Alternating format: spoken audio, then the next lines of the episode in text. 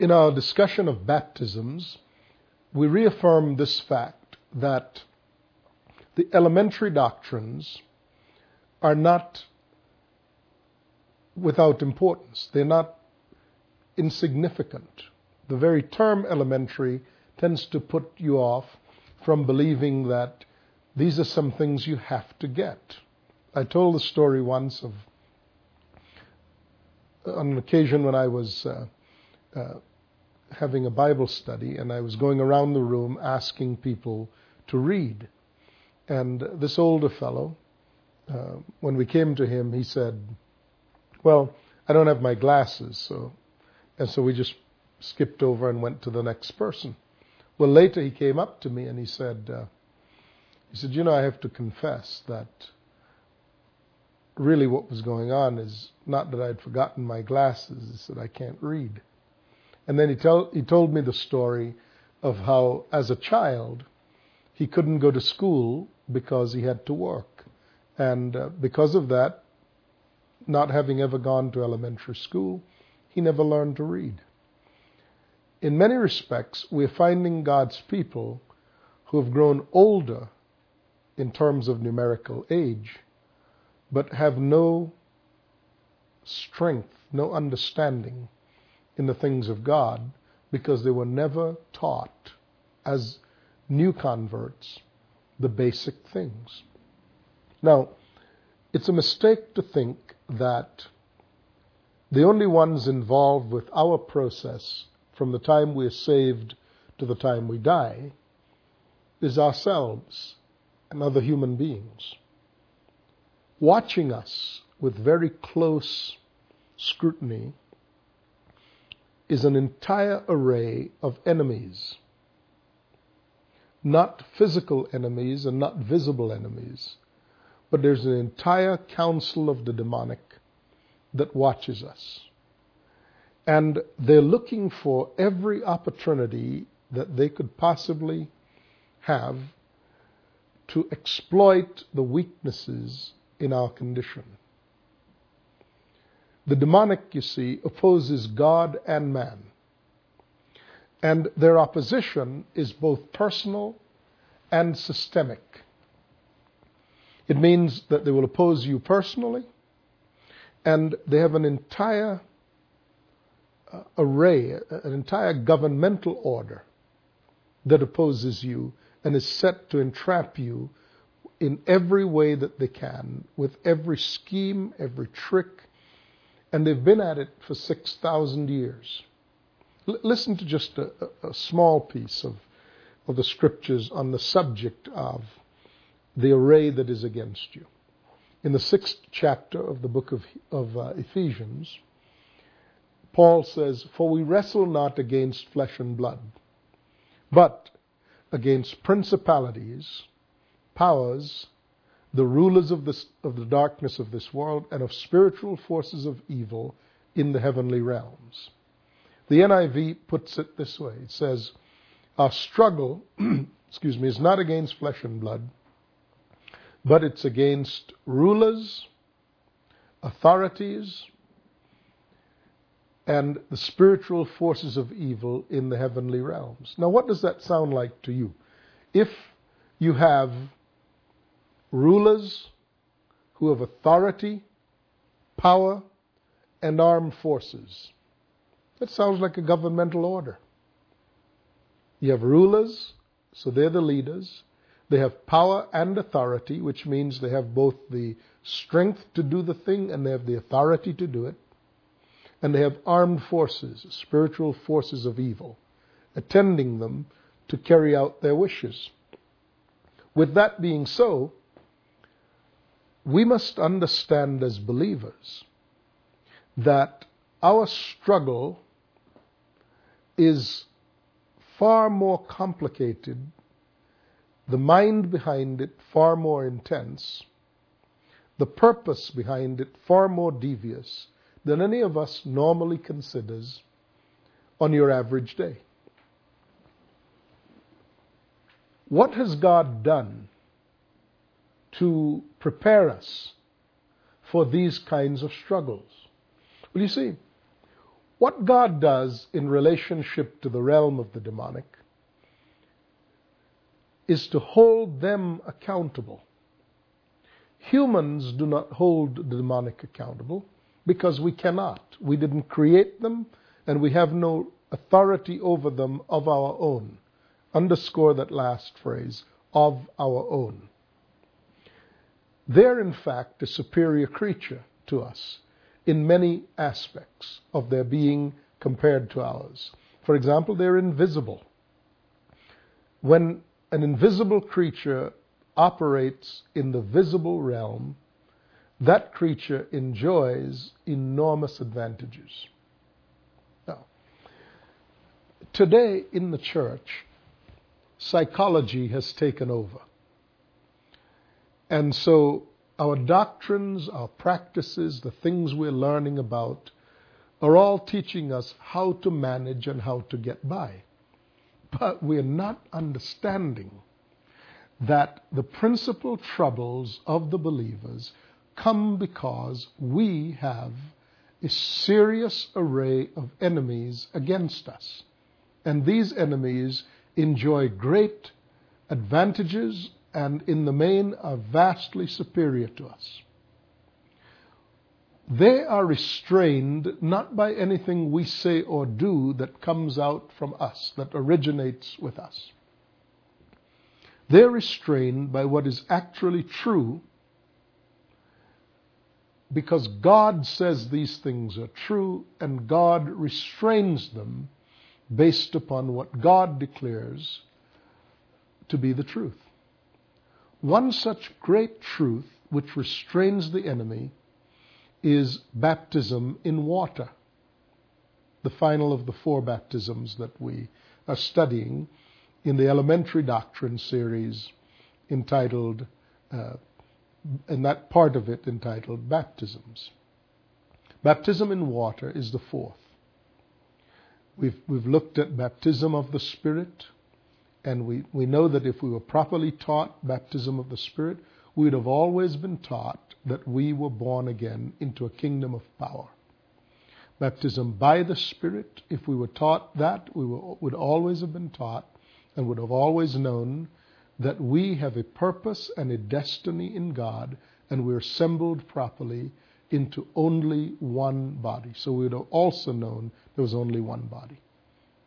Baptism of fire, if we were properly taught the baptism of fire, we would have always known that suffering was part of the deal, and it was suffering under the hand of the Lord Jesus Christ to expand our capacity to receive new and fresh insights from God, but also to take on greater incidences of our place and our purpose in the kingdom. And now, baptism in water. If we were properly taught baptism in water, we would have always known that the old creature died and the new creature has been given life. And because of that, because of that truth, the enemy's ability to harass us as frequently and as systematically as he does would have been dramatically curtailed because all of the accusations that our enemy has against us, he has against the old creature, the way we used to be. He has no right to accuse us when we stand in the reality of being a new creation. That's a fact. Now let's look at baptism in water and see how it plays into this. See, the enemy is restrained by what is true. What God has said is true, restrains the enemy. Because you see, when, when God says that something is true, and we assert that as the truth, the enemy is obligated to pay attention to God, because it's the Word of God that restrains the enemy. Now, what is the Word of God concerning water baptism? Water baptism has been variously taught by different groups as being a variety of things. Some groups teach water baptism as being necessary for salvation. Other groups teach water baptism as being necessary for church membership. Other groups teach that it is an outward sign of an inward grace, and that's a quote. Others teach that it's something that's not necessary, and if you ever get around to doing it, that's great, but if you don't, that's fine too. Up and down the spectrum, water baptism has either been exalted as a, condition precedent to salvation, requiring baptism as a condition to be saved, and from there to the other extreme, which is it's not necessary at all for any particular purpose if you want to find and if you don't find. When you come against that wide array of potential answers, you must, it's a nice, it's a good idea to actually go back and look at what the Bible says. What does the Bible say? Here's what the Bible says about water baptism. This is from the sixth chapter of the book of Romans. beginning at verse 1, this is a fairly lengthy reading. What shall we say then? Shall we go on sinning so that grace may increase? By no means. How can we, who are dead to sin, live any longer therein? Or don't you know that all of us who were baptized into Jesus Christ were baptized into his death? We were therefore buried with him through baptism into death, in order that just as Christ was raised from the dead through the glory of the Father, we too may live a new life. If we have been united with him like unto his death, we shall certainly also be united with him in his resurrection. For we know that our old self was crucified with him so that the body of sin might be done away with, that we should no longer be slaves to sin, because anyone who has died has become freed from sin. Now, there's some who teach that water baptism is a death, a burial, and a resurrection. And they analogize to the, the, the way baptism takes place. That is, you're put under the water. And by the way, baptism is by immersion. In fact, that's the very meaning of the word in the Greek. Baptizo is to immerse one thing in another. Right? Now, the idea is if you put somebody under the water, it's like they're being buried, and if you, pull, if you take them back up, it's like they're being resurrected. It's a very good reason for you to take them back up, because if you didn't, they would actually die. Baptism itself is a symbol. It's a symbol of burial because it recognizes death has occurred, and to a person who has died, you must bury them. Resurrection, however, is a whole different matter. Romans 8:11 and following speaks of the nature of our resurrection. And it says there, if the spirit of him who raised Jesus from the dead lives in you, now he who gave Christ life from the dead will also give life to your mortal bodies by his Spirit who dwells within you. So, baptism is not a death, burial, and resurrection. Baptism is only a burial. Death has occurred when repentance took place.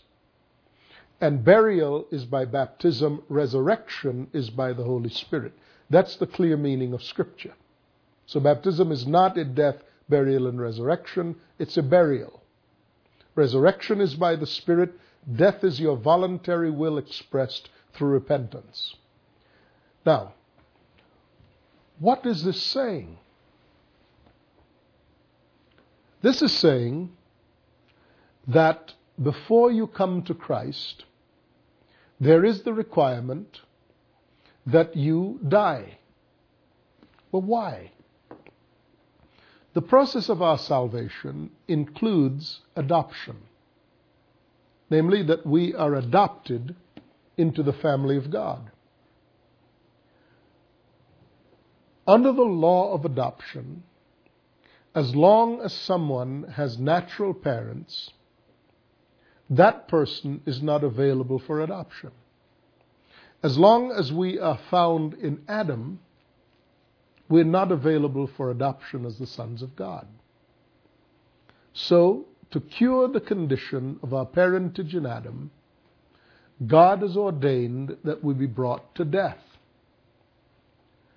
Death is the decision that we make to cease and desist from governing our lives by our own will. The sign that we have made that decision is that we're willing to be baptized in water. When you do that, you are signaling to the heavenlies, to the entire rank and realm of the demonic, that you no longer live. That you have made a decision as an exercise of your will to repent from the way that you have been all of your life. Now, it's in that way that you have been that the demonic finds its greatest opportunities against you. For example, if you've lived indulging in pornography, the enemy will accuse you based on that. Spirit of lust will have its place with you. If you've lived in anger, the spirit of anger. If you've lived in fear, if you've lived um, if you've been abandoned, if you've been rejected, the enemy will always come and remind you of those things. Now, as long as the old creature is alive, the enemy can come and bring an accusation against you. And if you respond out of the knowledge that this is in fact you, not the one who used to be, but who has died. But if you respond by recognizing the old person, then you've empowered your enemy against you all over again. Earlier on in this series, when we spoke of repentance from acts that lead to death, we spoke of what happens after you're a believer and you find yourself again caught in patterns of sin. You simply repent and it breaks the hold of the enemy over you and the right of the enemy to oppress you with that. But this is speaking about something even more basic than that. When you find yourself having done nothing wrong, or you're not living the life that you used to live before, but you cannot get over the hump with the problems and the accusations that go on in your head, one of the things that you ought to look at is whether or not you've been baptized in water.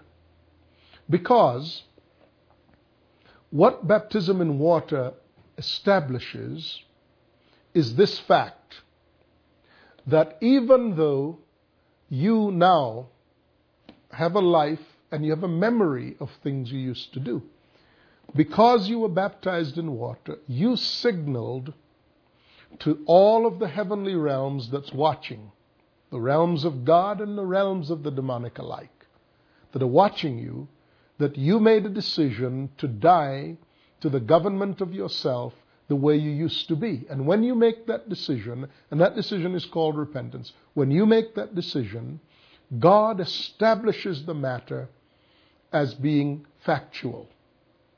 And so, when the enemy has a person that he can accuse, but that person has died and no longer therefore lives, then the accusation has no right against you.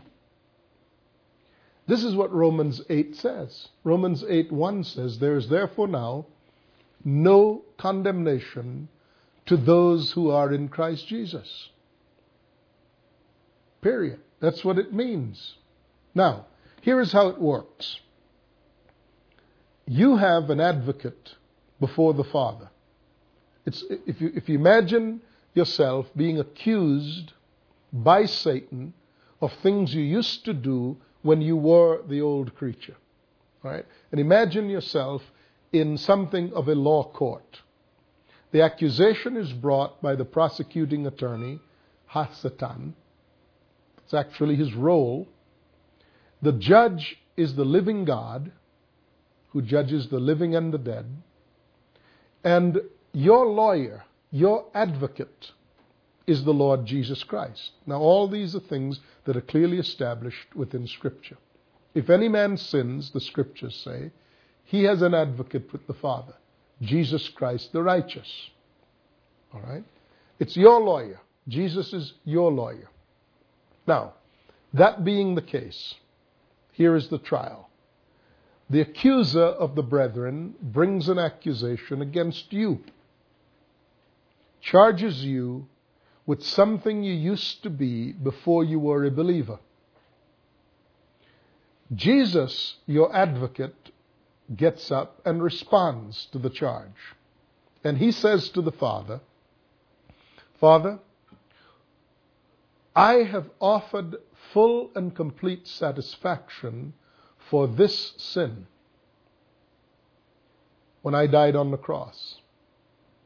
And you, as the judge, have already accepted my offer of satisfaction, and you have considered it a sufficient offer. You have accepted it, it is, it is complete. Everything he has done when he used to be this old creature is un- I paid for, and you have accepted my payment. Now, therefore, the only verdict that is possible in this case is this. Even though he is guilty, he cannot be condemned. Even though he's guilty, he cannot be condemned. That's what happens when the old creature dies and the new creature has been raised. You come under the blood, you come under the provisions of salvation, and even though you were guilty before, now you are not, because the person to be accused no longer lives. When you pass through the baptism of water, you're declaring to the heavenlies that you have availed yourself of the redemption that has been made possible through the blood of the Lamb, and you enlist the services of Jesus Christ on your behalf as your advocate. That being so, even if you were guilty, the creature who lived and was guilty no longer lives. Therefore, the one who is alive is a new creation and cannot be condemned. That's what Romans 8:1 says. If now therefore, if any man be in Christ, he is a new creation. The old is past and the new has come. Whoever is in Christ cannot be condemned. There is therefore now no condemnation to those who are in Christ Jesus. And the act of water baptism establishes two things one, that you have died, and two, because you have died, you cannot be accused of the things that were true of you at one time. Now, the Spirit of God raises you from the dead, and the very first cry that you cry out upon being raised from the dead is, Father, Father. You have a different Father. What sometimes you are, you, you are filled with the Holy Spirit before you're baptized in water. So you come to the reality of being the new creation or the new creature before you're baptized in water. If you find yourself in that place, you ought to go back now, now that you know, and be baptized in water. Now, in, in the next broadcast, I will talk about how to be baptized in the Spirit, how to be baptized of the Spirit or by the Spirit, uh, about the baptism of fire, and about the baptism of water. And we'll look intently on how to facilitate these baptisms.